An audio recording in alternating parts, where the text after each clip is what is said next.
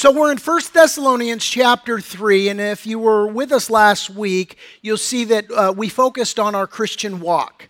Um, Paul tells the Thessalonians in 1 Thessalonians 2, verses 11 and 12, uh, basically, guys, we exhorted you, we comforted you, we charged every one of you, just as a father does his own children, that you, and here's the get, would walk worthy of God who calls you into his own kingdom and glory. Um, and we looked at three divine resources last week that are available to the church to help us to walk worthy. Um, we looked at God's word in us, God's people around us, and God's glory before us. But before you can walk, you first have to stand yeah crawl right you first gotta you gotta crawl and then you learn to stand unless you're my nephew holland who went straight from crawling to walking uh, it, was, it, was, the craziest thing. Uh, all of a sudden, one day, he, he got up. That was Holland, wasn't it? Who just got up and he just like took like a, a dozen steps to, to his mom. We were all shocked. We are like, man, you just blew past the standing part.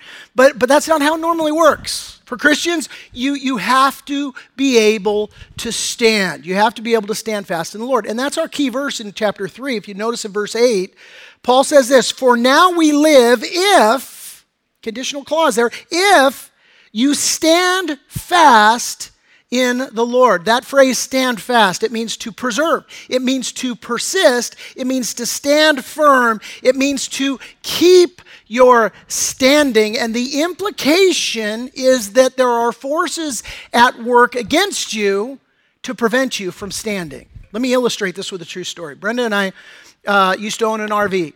And uh, RVs are like boats. The happiest day in a man's life is the day he buys his boat or RV and the day he sells his boat and RV. Um, but we used to have an RV, and, and one, one time we got away alone without the kids. We, we invited another couple to go with us. We were going up the coast, we were going up uh, Pacific Coast Highway. And, uh, and we were up near the area of Big Sur, I think it was. And, um, and the, it was during the wintertime, and so the, the rain had set in, it began to storm, and the wind was blowing. And Brenda was nervous about continuing. Um, and uh, you know, because if you've been there, you know that, that the road's pretty narrow. There's there's all of these bridges, gorgeous bridges built back in the 20s or 30s, you know, and and all. But it, it, it's a pretty narrow strip, and they have they're prone to to rock slides and landslides, you know. So Brenda's worried about this stuff. So, I, so we stop for dinner, and I ask our waitress. I go, well, let's ask a local. So I ask the waitress. I'm like, hey, uh, would you? We're, we're, you know we're driving up you know the the coast here. Would you recommend in this weather that we continue? And she looks at me with this look of terror. She says, "Are you driving that huge old RV that's out in the parking lot?" And and, and I said, "Yeah." And she's like, "Well, I wouldn't do it." And so she leaves, and I look at Brenda. I'm like, "Well, what does she know?" You know? if you've met me, I'm a foot to the floor kind of guy. Let's just go, you know? So Brenda, um, she acquiesces. She doesn't want to. And so she does what she normally does when she's, you know, f- fearful. Uh, she decided she was going to change into her jammies. Because if she's going to her death, she at least wants to be comfortable going to her death. So she goes in the back and she's changing into her pajamas. Well, we're going and we're, we, we are on one of these narrow bridges and the gal that's, that's with us she, she and her husband she looking out the window sees a split second before i do. Rock! There is a volkswagen sized boulder that has fallen down blocking the road. We cannot get past. I slam on the brakes very narrowly missing this rock. Well my wife because of the centrifugal force comes bursting through the door, rolling down the aisle of the RV. And I'll just put it this way she only got half her pajamas on before she comes forward. She wasn't really happy with her husband at this point. Now, what happened? Brenda had three forces working against her, preventing her from standing. She had the force of gravity, she had the force of centrifugal force, and she had her idiot husband behind the wheel who set everything in to motion. And um, the story serves as an illustration for us because the same thing is true, the same dynamic is true in our Christian walk. that there are forces working against you to prevent you from standing, and behind all those forces is that idiot Satan who desires to kill and to steal and to destroy. And so we're going to look today at three ministries that Paul performed to help the Thessalonians stand. And they're instruction, instructive for us, as always. Uh, we've titled our, our series Hopeful Living, and there are instructions here for us. And so the three ministries that Paul performed are ministries that we ourselves can perform, and they're ministries that are performed within the body of Christ. So we're going to look at the fact that Paul sent a helper. Secondly, Paul wrote a letter. And thirdly, Paul prayed. 1 Thessalonians chapter 3, verse 1. Therefore, Paul says, when we could no longer endure it, we thought it good to be left in Athens alone and sent Timothy, our brother and minister of God, and our fellow laborer in the gospel of Christ to establish you and to encourage you concerning your faith,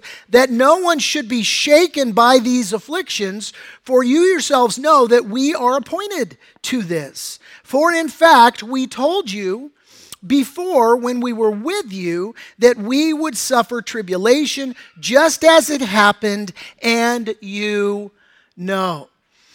Paul says, therefore, and what he's doing here is he's transitioning from the statement that he made back in verse 18 of chapter 2, where he indicated that, hey, we wanted to come to you, but Satan hindered us.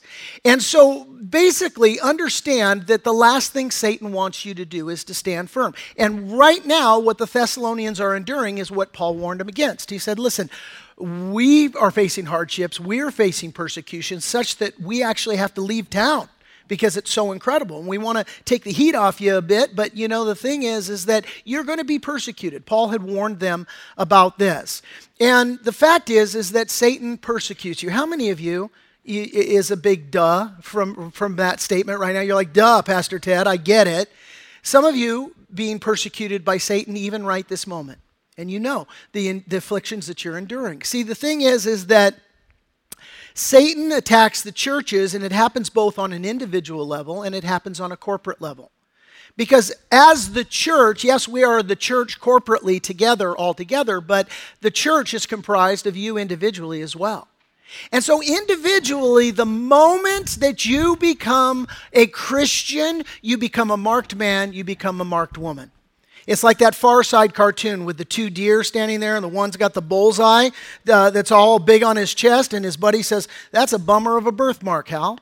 You know, and, and you've got that birthmark as a child of God. So you come to God, you end up on Satan's radar, and so you go to pray, and all of a sudden your kids melt down. They start crying, or the phone rings, or miraculously you remember a hundred things that you've got to do, right? That all there strategically to get you away from prayer, right? Uh, it, it's kind of like, it's been described this way. Prayer has been described as, as uh, you know, you got two guys in an alley, and all of a sudden one of the guys produces a knife. All of a sudden, now all the attention goes on getting the knife right? Prayer is that weapon that we yield that, uh, that, that Satan attacks, right? Uh, individually, you get attacked when you come to church. I won't ask for a show of hands, but some of you on the way to church got attacked. Some of you at home, before you came to church, you got attacked. Your kids get sick. Uh, you, you, your car won't start. Uh, you get into a huge knockdown, drag out fight with your wife right? I mean, this kind of stuff happens. You, you go to a marriage retreat, same thing. This is why, by the way, when we do a marriage retreat, we started off by calling a timeout right up front and saying, all right, let's deal with the enemy's attack. And, and some of y'all, you're not even speaking to each other right now because you got into a fight on your way here. And so let's just stop and let's deal with that. We have to recognize that for what it is it's spiritual warfare, it's attack that comes against us. It also comes against us corporately. And we could name a million things, but Satan attacks both from the inside and from the outside. Inside the church, fights, divisions, quarrels, right? Uh, interpersonal conflict. Satan's at work trying to, to pit us against each other. Outside, we, we face people that are persecuting us for our faith. I think of Nehemiah when he was called to build, rebuild the wall in Jerusalem, and what's he, he, he experiences? Sanballat and Tobiah coming against him, against the work that God wants to do. Well, Satan's behind all of that. And Satan's behind the attacks that you and I go through. So, first of all, understand this is totally normal. Totally normal. The Apostle Paul, uh, Peter in 1 Peter chapter 4, he said, Beloved, do not think it strange concerning the fiery trial which is to try you as though some strange thing happened to you. But rejoice to the extent that you partake of Christ's sufferings, that when his glory is revealed, you also may be glad uh, with exceeding joy if you are reproached for the name of Christ. And that's not if, maybe you will be, if, maybe you won't be. It's if, then, and you will be. Uh, when you're reproached, is the idea. For uh, the name of Christ, blessed are you, for the Spirit of glory and of God rests upon you. Jesus said a similar thing in his Sermon on the Mount. He said, Blessed are you when they revile and persecute you, say all kinds of evil against you falsely for my sake. Jesus said, Rejoice and be exceedingly glad, for great is your reward in heaven, for so they persecuted the prophets who were before you. Persecution is a normal thing. Paul understands this. He's warned the Thessalonians about this before he split. And now, as a loving pastor, he wants to go back to them. He wants to minister to them because here's his concern. As a pastor, he's saying, this, this little church here, it's a brand new church. It's a tender plant. You know, you plant a little brand new tree, and what do you do? You put a couple of poles next to it and you strap that tree to those poles. Why? Because it's going to be buffeted and attacked by winds and so on, and you want it to stand firm. And Paul wants to be those supporting poles, as it were, to this, this church, but Satan has hindered him. So, what does Paul do? He does the next best thing, and this is our first point. If you're taking notes, you can write it down. Paul sent a helper he sent a helper. What Paul says is this He says to these guys, Look, you're being attacked, just like we are being attacked, just as the churches around you are being attacked. And I don't want your new faith to be shaken. So I sent Timothy to you to strengthen you in your faith. Now, understand, when it comes to standing firm in our faith and walking in Jesus Christ, the fact of the matter is, is that we need help. We all need help. You need help. I need help. No man is an island.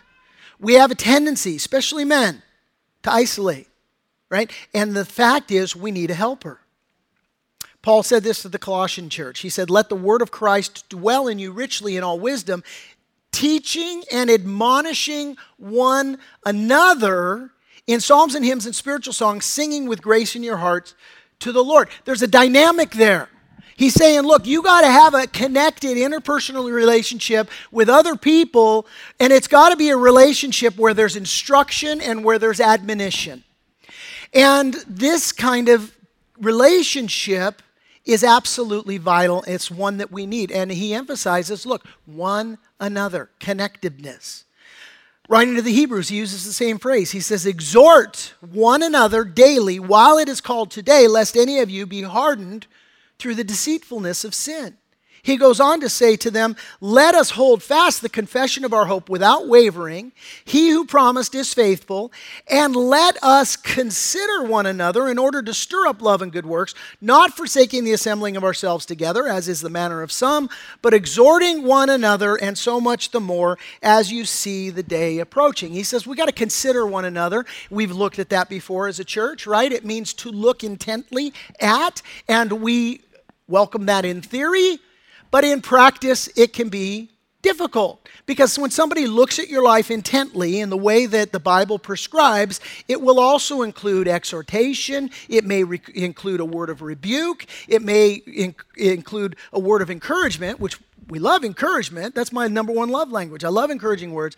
But the rebuke and the exhortation, not always so much right? And what it can cause us to do is get biblical all of a sudden, and we say to the person, hey, Jesus said, look at the log in your own eye before you go looking at the speck in somebody else's eye. But what Paul is saying here is not that dynamic of judgment, it's the dynamic of, hey, I'm going to be there as a helper for you and you're going to be there as a helper for me. And we're going to encourage each other. And sometimes encouragement means we say the difficult things to each other, and we don't let that drive us out of the church. That's why Paul adds quickly, not forsaking the assembling of ourselves together, as is the manner of some. Because sometimes what can happen is that we experience something less than what we would like, and we go, I'm leaving, I'm out of the church. And it's like, no, that's the last place you need to be, it's the first place Satan wants you to be. And so Paul sends a helper to them right? Understand, Christianity was never intended to be lived in isolation. And the Christian church is never about you doing it alone. And listen, it's not about one man doing the ministry either. See, we see here that it's all about community.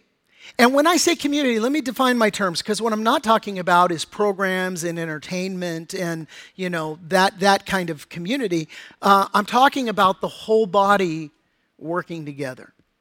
Turn over to the left. Go to Ephesians chapter 4. I want you to see this picture. This is a, a beautiful picture of, of what we're supposed to be as a church. Paul says this, Ephesians chapter 4, verse 1 I, therefore, the prisoner of the Lord, beseech you to walk worthy of the calling with which you were called, with all lowliness and gentleness, with long suffering, bearing with one another in love, endeavoring to keep the unity of the Spirit in the bond of peace.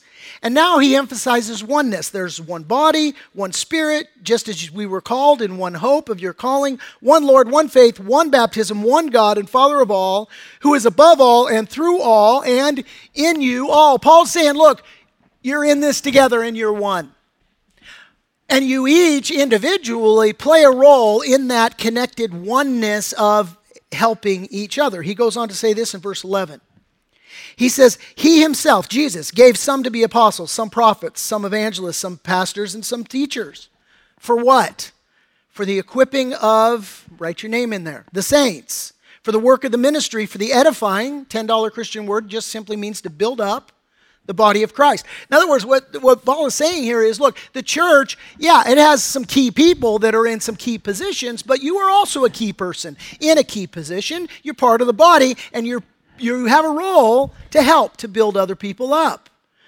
Till what? Verse 13 says, We all come to the unity of the faith and the knowledge of the Son of God, to a perfect man, to the measure of the stature of the fullness of Christ, that we should no longer be children, tossed to and fro, carried about with every wind of doctrine, by the trickery of men and the cunning craftiness of deceitful plotting. But what? Speaking the truth in love, that we may grow up in all things into him who is the head, Christ, from whom the whole body, joined and knit together by what every joint supplies, again, write your name next to that because you have something to supply, according to the effective working by which every part does its share. You can just put an arrow to that as well with your name next to it. Causes growth of the body for the edifying, the building up of itself in love. And so here's the idea we need each other. Paul sent a helper. We need a helper to help us in our Christian walk, and we need to be helpers for other people. Brenda and I, years ago, we raising our kids by God's grace, they all know the Lord, they're all walking with the Lord. And, and, and, the Bible says this. Paul said it, and, and, and or actually the Apostle John, I think, said this. But I, but but man, I, I have the same sentiment. I have no greater joy than to know that my children walk in truth. But we had a season there with our oldest, Megan, and it was a difficult season. And um, Brenda and I just we we couldn't get through to her. You know, sometimes a prophet is without honor in his hometown. And so what we did was strategically we reached out to, to a friend of ours, the wife of, of one of our staff pastors. And, and we called her up and, uh, and we said, listen, uh, Darcy, right now, uh, Megan's in a difficult place and she's not receiving from us, and we were hoping you could take her to coffee and that you could minister to her. And so Darcy did, did just that. She, she scheduled coffee with Megan, she took her out, and, and she, she ministered to her. And my daughter came home a changed woman. Like it was crazy. She came home and she's like, You'll never believe the things that Darcy told me. She told me this, and she told me this. And Brenda and I are going, We told you all the same things. We thought that, we didn't say that, right? Because why? She, she would receive it from her. See, that's an example of how there, there are the, the helping that happens. Here at Reliance Church, listen, we've got a, a lot of trusted companions and fellow workers that are, that are part of the growth and the edification of the church. We've got pastors and we've got elders and we have deacons and we have ministry leaders and we have Bible study teachers and, and so on. And, and all of these are, are, are men and women that, that we have, have drawn upon to say, listen, I can't be there, but I can entrust this to you. See, when this church was small, when we were first starting out, I did all the weddings. I did all the funerals. I did all the hospital visitation. I did all, you know, the Bible studies and, and all of these things. But you add a couple thousand people to the mix, and it's like I, I couldn't be there even if I wanted to be in all the places. And here's the secret the guys that are doing our counseling and stuff, they do a better job than I ever did anyway. They're trusted helpers. And we need helpers. We need to be those people that, that are stepping out and doing all these things. So Paul says there in verse 2 that he sent Timothy. And I want you to notice three things that uniquely qualified Timothy to be this helper. Three things. He was a brother in the Lord, he was minister of God, and he was a fellow laborer. Let's break this down. Number one, he was a brother in the Lord. See, when Brenda and I sent Megan to talk to somebody, the first qualification was that they were going to give her the counsel of God's word. We sent her to a sister who was in the Lord. We, our qualification wasn't, oh, this person's cool, she'll listen to this person. You know, oh, they don't know the Lord, but hey, even a broken clock is right a couple of times a day, and so like we could. No, we found a believer, right, that we could send her to. And so Timothy was a brother in the Lord. You can't give what you ain't got. Second thing, he was a minister of God. Now, you hear the word minister, and automatically you think pastor, right? Now, in Timothy's case, he was a pastor, but that's not the word that Paul uses here. In the Greek, that word minister, it simply means servant. It's one who serves. That Timothy went out with just a heart to help, just to serve, right? John Maxwell, he tells the story of his first pastorate, a small church that he pastored. It was in the South, and one of the members of the church was just kind of known notoriously in the community as a hothead. Uh, he, he was not a believer, and so yet he would come to church because his wife was a faithful believer. And so, John, in one of the first messages he ever preached, might have been his first message, he's in this church, knows this guy's reputation, preaches the gospel, gives an invitation. The guy comes forward and gives his life to Christ. And so, as he retells the story, John kind of pridefully, he's like, So, what did I say that persuaded you to give your heart to the Lord? And the guy said, Pastor, frankly, there's nothing you said that caused me to give my heart to the Lord. My wife has been ministering to me and so patient with me and so long suffering with me. Frankly, I was just waiting for you to shut up so I could go forward and give my life to the Lord. Helper, minister, willing, available. See, that's the idea. Thirdly, Timothy was a, was a fellow laborer. Paul emphasizes this point. Here's the idea Timothy was willing to work as a member of the team. In other words, he wasn't going out trying to make a name for himself. He wasn't going out trying to, you know, make merchandise of the people and bring them to him. Let me give you an example of, of what Timothy was not biblically. If you were with us when we went through 2 Samuel, we met a guy named Absalom. And Absalom, he was the son of King David, but he had no interest in supporting the ministry that God had entrusted to David. He wanted to make a name for himself and he wanted to make merchandise of the people.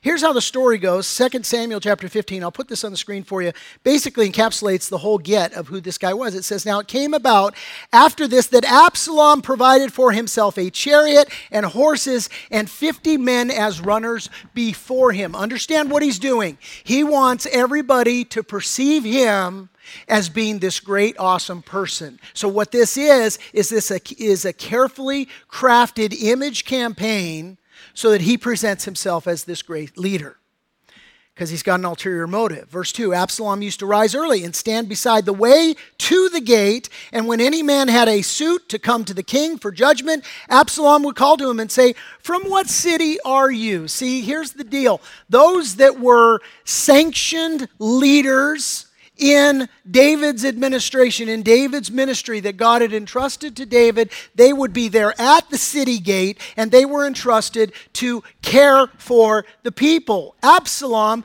would position himself on the way to the gate so that people would encounter him first. And what would he do? He drew people to himself. As the people came, he'd call out to them, Hey, what city are you? And the guy would answer, Your servant is from one of the tribes of Israel. And then, listen, Absalom would say to him, Oh, see, your claims are good and right, but no man listens to you on the part of the king. He's undermining his dad's ministry right? Oh, they're they don't they just don't care about you, man. Nobody's around to help you right?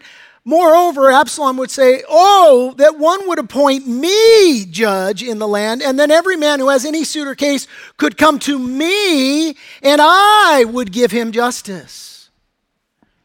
You know what the definition of a wolf is? A wolf is someone who eats sheep, right? Satisfies his hunger by eating the sheep. That's not the role of a shepherd. Shepherd feeds sheep. He doesn't he doesn't feed upon them right?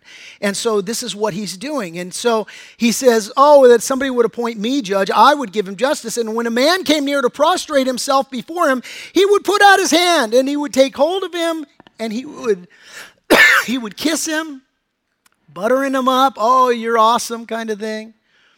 And in this manner, the Bible makes it clear this is God's commentary on Absalom. Absalom dealt with all Israel who came to the king for judgment, and so Absalom stole the hearts of the men of Israel. See, Timothy was none of those things. That's not his heart. Timothy's not looking to make a name for himself. He's not looking to build his empire. He's simply satisfied to work as a fellow laborer in the gospel. One of the things that we do here at Reliance Church, and we've done it from very early days, we haven't had a midweek service. I'm not saying we never will, but we haven't had one. And, and there's a couple of main reasons why we did not start a midweek service. Number one, we just didn't have a facility to do something midweek when we were first starting out. But secondly, I did strategically wanted people to meet in smaller groups. Why? Because I've discovered from my personal growth in the Lord that it, my, my spiritual growth was, was uh, on steroids when we met in a small group. We would establish these, these connected relationships. We were going through the Word. It was a dialogue where I could ask questions, and it was a connectivity that happened with a group of people to where there was a, a real shepherding that was taking place. And listen, when God adds daily to the church such as should be saved, those kind of relationships are critical to where there is that helping and that coming alongside and that encouraging and that establishing of those interpersonal relationships that are so very important. People that, that you, you, you know and they know you and you do life with and, and all of these things. But you know, when you establish home Bible studies, it's a lot of work and there's a lot of risk in establishing home Bible studies. The work part is, you know, you got to vet these teachers, make sure that they're not teaching heresy, right? And uh, what? He's teaching the Book of Mormon? Are you kidding me? Like, what are we? No. So you, you got to make sure that they know the Word, that they're teaching the Word. You got to make sure that they've got a shepherd's heart. You know, some people, they're like, oh man, I love to preach. Yeah, but do you love the people you're preaching to? That's the, that's the question right? So it's a lot of work to find those people, who's going to host it, and all of this stuff. And you know, every home Bible study is a potential church split. Because if you got an Absalom in there who says, "Look, I'm not I'm not here as part of a team of what God is doing in this body of believers. I'm a wolf who's got a hunger. I, I, I just love to teach, and I'm looking for people that are going to feed me." See, it's, a, it's an important thing when we endeavor to be those that, that help that we have the heart of a Timothy. The point of application for us is that God is seeking helpers with a heart to minister to people. And I'm asking, is that you? Is that you? Because I want you to hear what Jesus said. Jesus, Matthew's gospel tells us about him then Jesus went about all the cities and villages, teaching in their synagogues, preaching the gospel of the kingdom, and healing every sickness and every disease among the people. But when Jesus saw the multitudes, he was moved with compassion for them because they were weary and scattered like sheep having no shepherd. Hear this part. Then Jesus said to his disciples, The harvest truly is plentiful, but the laborers are few. Therefore, pray the Lord of the harvest to send out laborers into his harvest. And I want you to note, as a fellow laborer, Timothy with a heart to go, Paul has this heart. He wants Timothy to do two things Take note of this, it's important. He wants them, number one, to, to, wants Timothy to establish the Thessalonians, and secondly, he wants to encourage them. To establish them and to encourage them. Now, listen, both of those things are necessary. Both are necessary that believers, new believers, would be established and also that they would be encouraged. But you have to make sure that they are first established. That takes the priority. Why? Because if you do not focus on making sure they're well established and you instead go to encouragement, you could be encouraging somebody in a direct path that is ultimately destructive to their Christian walk. This is, by the way, what's wrong in the church these days. You know, people during the Christmas time, they say, let's put the Christ back in Christmas. Hey, let's start with putting Christ back in, in Christian, right? I mean, we need Jesus Christ here. So the thing is, is that sometimes we can encourage people when they, they don't need to be encouraged in what they're doing. They need to be exhorted. They need maybe rebuke. They need some correction. What? Hey, listen, you're not established in the faith. And I would, I would love to give you some encouragement because you're experiencing some train wreck right now in your life. But as I look at your life, man, some of the train wreck you're experiencing, you're bringing upon yourself because you're not established in the Word, you're established in the world. See, so critically important. Paul says, I want you to establish them. I want you to encourage them. And they need to understand that the trials and the hardships that they're going through, man, these are things that, that are normal but I want you to help them understand too that the trials that they're going through, listen, they're trials that the enemy wants to train wreck them, wants them to get off course. Because here's what Satan does when he attacks you, um, he will either attack you, you know, in your own mind or in your own actions, tempting you to sin, or he, te- he tempts somebody else to sin against you. And then what happens is he piles on, and now he starts messing with your head and starts telling you maybe this Christianity stuff isn't all that it's cut out to be. Maybe you can't trust God in this area of your life. Maybe you need to take control of your life in this in this particular area because God's not providing, so maybe you need to provide for yourself. Abraham, you know what? God promised you a son, but he ain't moving quick enough. So why don't you listen to your wife? She said, "Hey, why don't you, you know, shack up with Hagar and, and we'll have a son with her, and and you can do that." And his wife say, being tempted by the Lord, let's not trust in God's way. Let's engineer our own way. And Abraham, being a man, says, "Well, okay, we'll do that." You know. And so the thing is, is that the enemy works in this way. And so, hey, you got to be established, and then you got to be encouraged.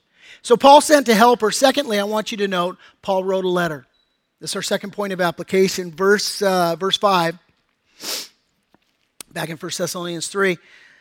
Paul says, For this reason, when I could no longer endure it, excuse me, he's talking about, uh, you know, that they're going through persecution, that his heart is for them, man. I, I, I just want to make sure that they're okay, and, and Satan's hindering me, so I can't get there. And so, for this reason, when we could no longer endure it, I sent to know your faith lest by some means the tempter had tempted you and our labor might be in vain. but now that Timothy has come back to us from you and brought us good news of your faith and love, that you always have good remembrance of us, greatly desiring to see us, as we also to see you. Therefore, brethren, in all our affliction and distress, we were comforted concerning you by your faith. For now we live if you stand fast in the Lord. See, here's the deal. What Paul explains to them is this He says, Look, I was worried about you. So I sent Timothy. I sent Timothy to establish you. I sent him to encourage you. And now Timothy has come back. And Timothy has given me a good report that you're walking in faith and love, and that you have a good remembrance of us. That phrase, good remembrance, is important. It, it, means basically that they had respect for Paul as their pastor. See, when, when the enemy is attacking the church of Thessalonica, one of the things that he was doing is he was stirring up people that were going to the Thessalonians and basically talking smack about their pastor, Pastor Paul. And telling them all kinds of bad things. And so this is a concern that Paul has because he's like, man, I'm, I'm, it would be as if somebody was telling your kids that you, as their mom, you, as their dad, that you didn't really love them, that you had an ulterior motive, or that you really wanted the worst for them, or whatever it was. And you would say, I want my kids to know that I love them, that I care about them. And so Timothy comes back and he says, Hey, listen, they have a good remembrance of you. In other words, they, they, they're not listening to all this stuff. They're saying, that's, that's not my spiritual dad. That's not who I know Paul to be. We're not, we, we're not believing your lies.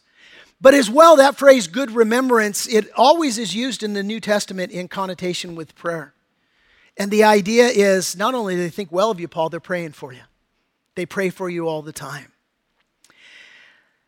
And so what happens here, he sends them these two letters. And we see kind of the, the reference to it in verse 8. He says, For now we live if you stand fast in the Lord. He's, he's not only reciting, Hey, this was my concern, and this is what I did that I sent Timothy to you, but now he's giving them further instruction, and he's going to go on through the rest of this epistle in First Thessalonians and again in his second letter to them, Second Thessalonians, he's going on to encourage them right?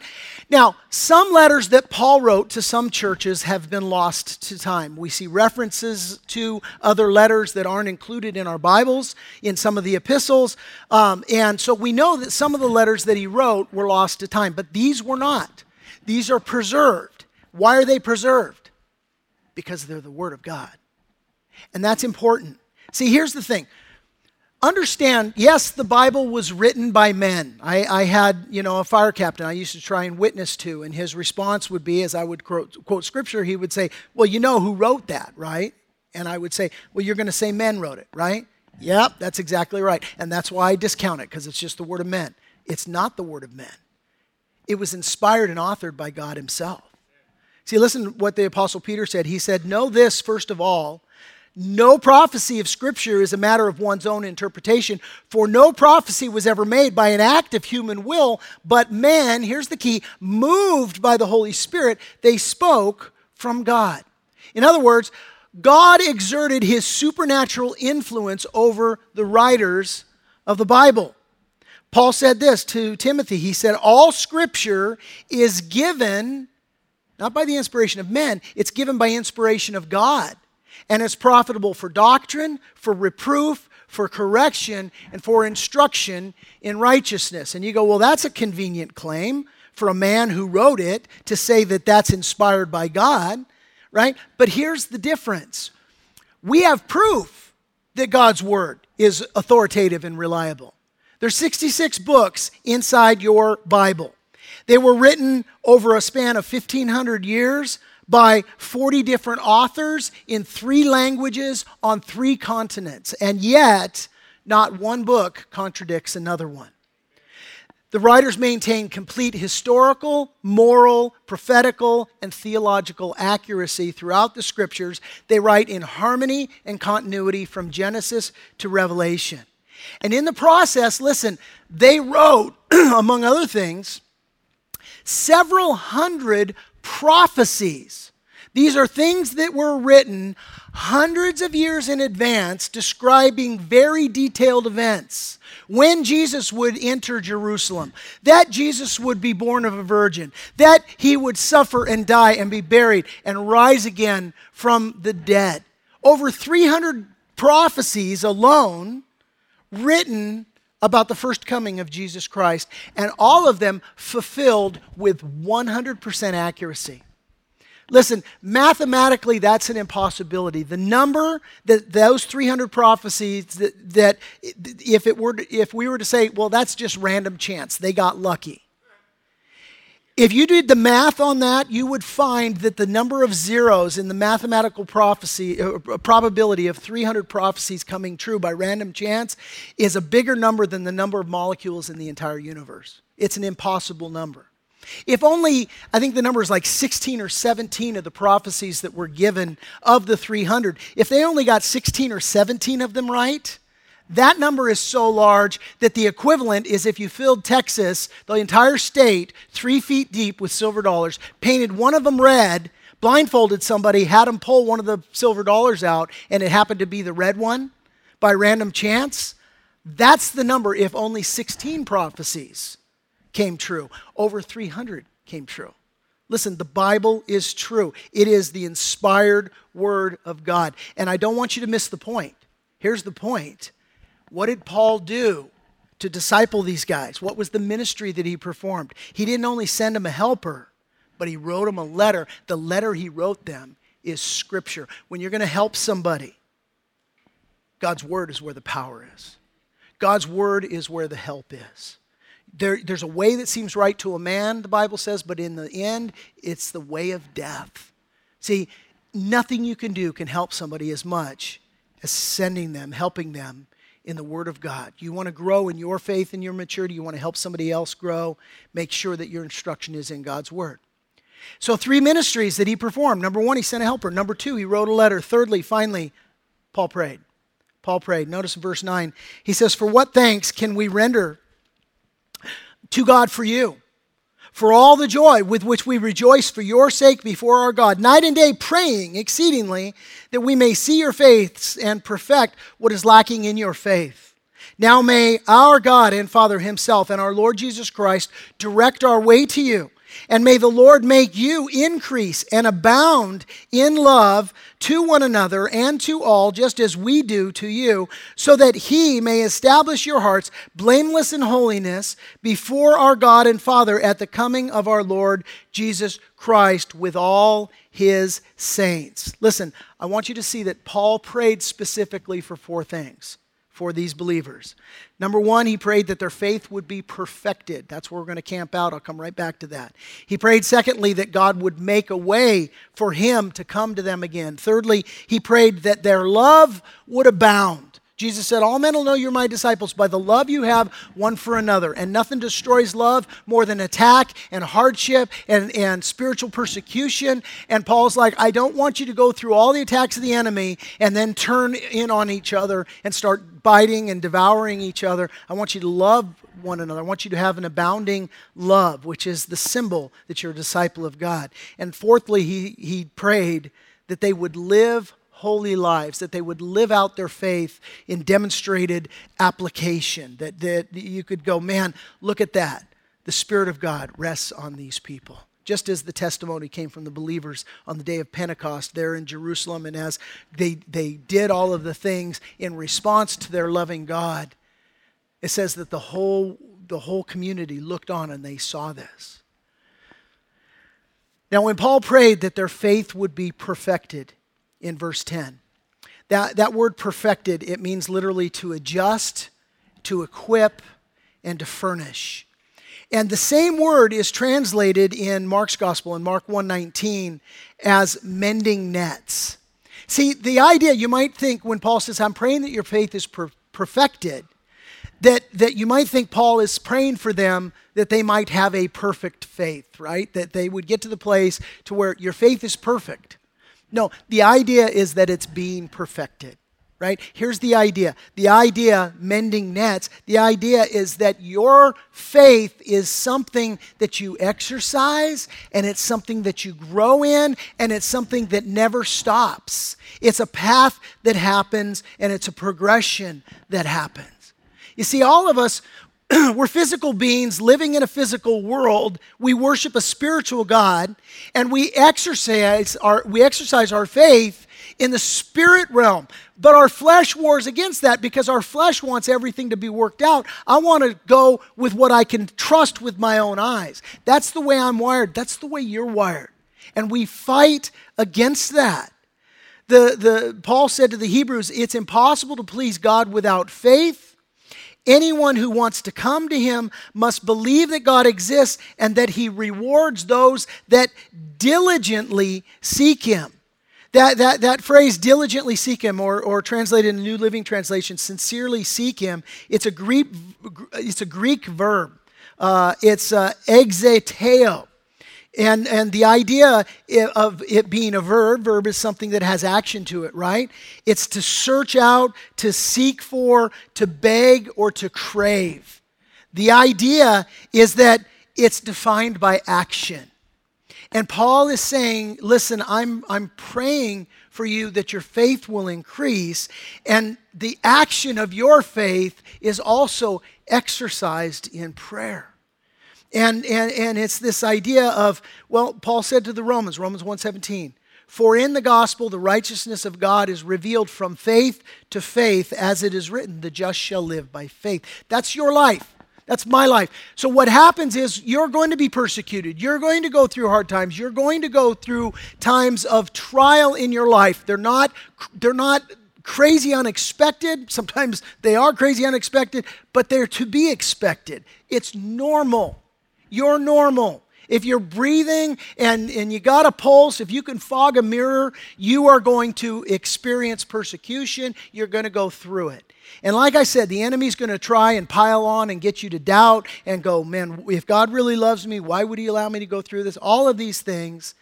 Listen, work out your faith. Learn to trust the Lord. And when your conscience or when your thought process or when your when your um, conscious is the wrong word. When, when, when, you're, when you're, the way you can, you know, do the math in your head and the way you can see tells you to go in a direction that's contrary to God's word. Faith says, trust God's word. Because that's the compass in the fog of life that you go, you know what? I know that if I do this, if I just continue to pray through this trial, hey, God's going to use this trial. Isn't that what, what Paul told the Romans in Romans chapter 8? In all things, God works together for good to those that love Him and are the called according to His purpose. God's doing a work. It's bigger than the situation and circumstance that you're in. Well, we've looked at three ministries that Paul performed, right? He sent a helper, he wrote a letter, he prayed. I want you to note in conclusion that Jesus performed these same three things for us. Jesus sent us a helper in the person of the Holy Spirit. He said to his disciples, I'll not leave you orphans, I will come to you. He said to his disciples, I will pray the Father, and he will give you another helper, that he may abide with you forever, the Spirit of truth, whom the world cannot receive, because it neither sees him or knows him, but you know him, for he dwells with you, and he will be in you. God has sent you a helper. God wrote you a letter, it's the Word of God. And, and he, has, he has given that to you. He sent you that letter, just as Paul sent this letter to, to his disciples in Thessalonica. And he prayed for us. Jesus, in his high priestly prayer in the Garden of Gethsemane, said to the Father, I do not pray for the world, but for those whom you have given me, for they are yours. I do not pray that you should take them out of the world, but you, that you should keep them from the evil one. I do not pray for these alone. He's talking about his apostles, but also for those who will believe. You can write your name right in there.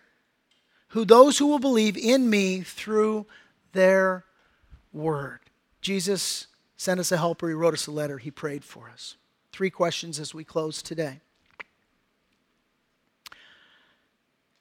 Question number one What are the things in your life that hinder you from standing in your faith? What are those things that hinder you from standing in your faith? Question number two regarding helpers in the Christian walk. First part Who are the people that you look to for spiritual help? And secondly, how can you actively help others. Don't just blow by that, take a walk with it.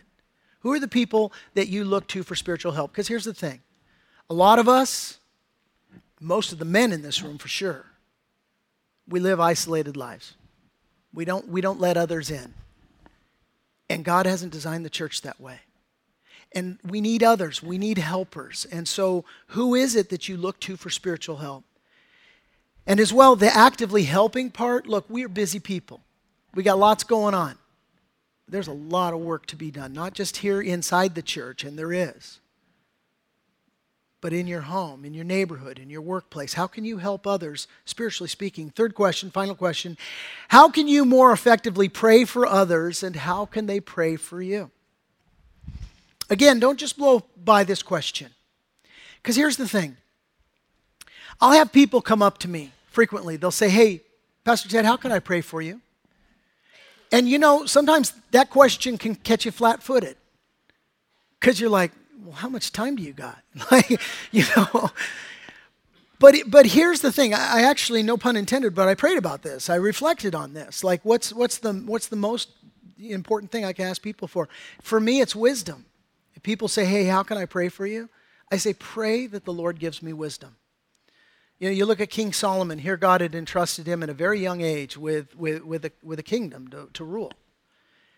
And, and what did he do? He prayed for wisdom. He's like, if I'm going to care for these people, God, I need wisdom from you. And so, so you, you have to decide for yourself, man, what are those areas? How can, how can, can I, others, when they come to me, hey, and by the way, I get people that come to me. I had a father come to me with his kids with him, and he said, me and my kids pray for you every night. I almost started crying. As, as, that's, the, that's the most beautiful thing anybody can ever say to me. I'm praying for you. I need all the prayer you can get. And we need to, to have that kind of life where you're praying for others and where, where they're praying for you.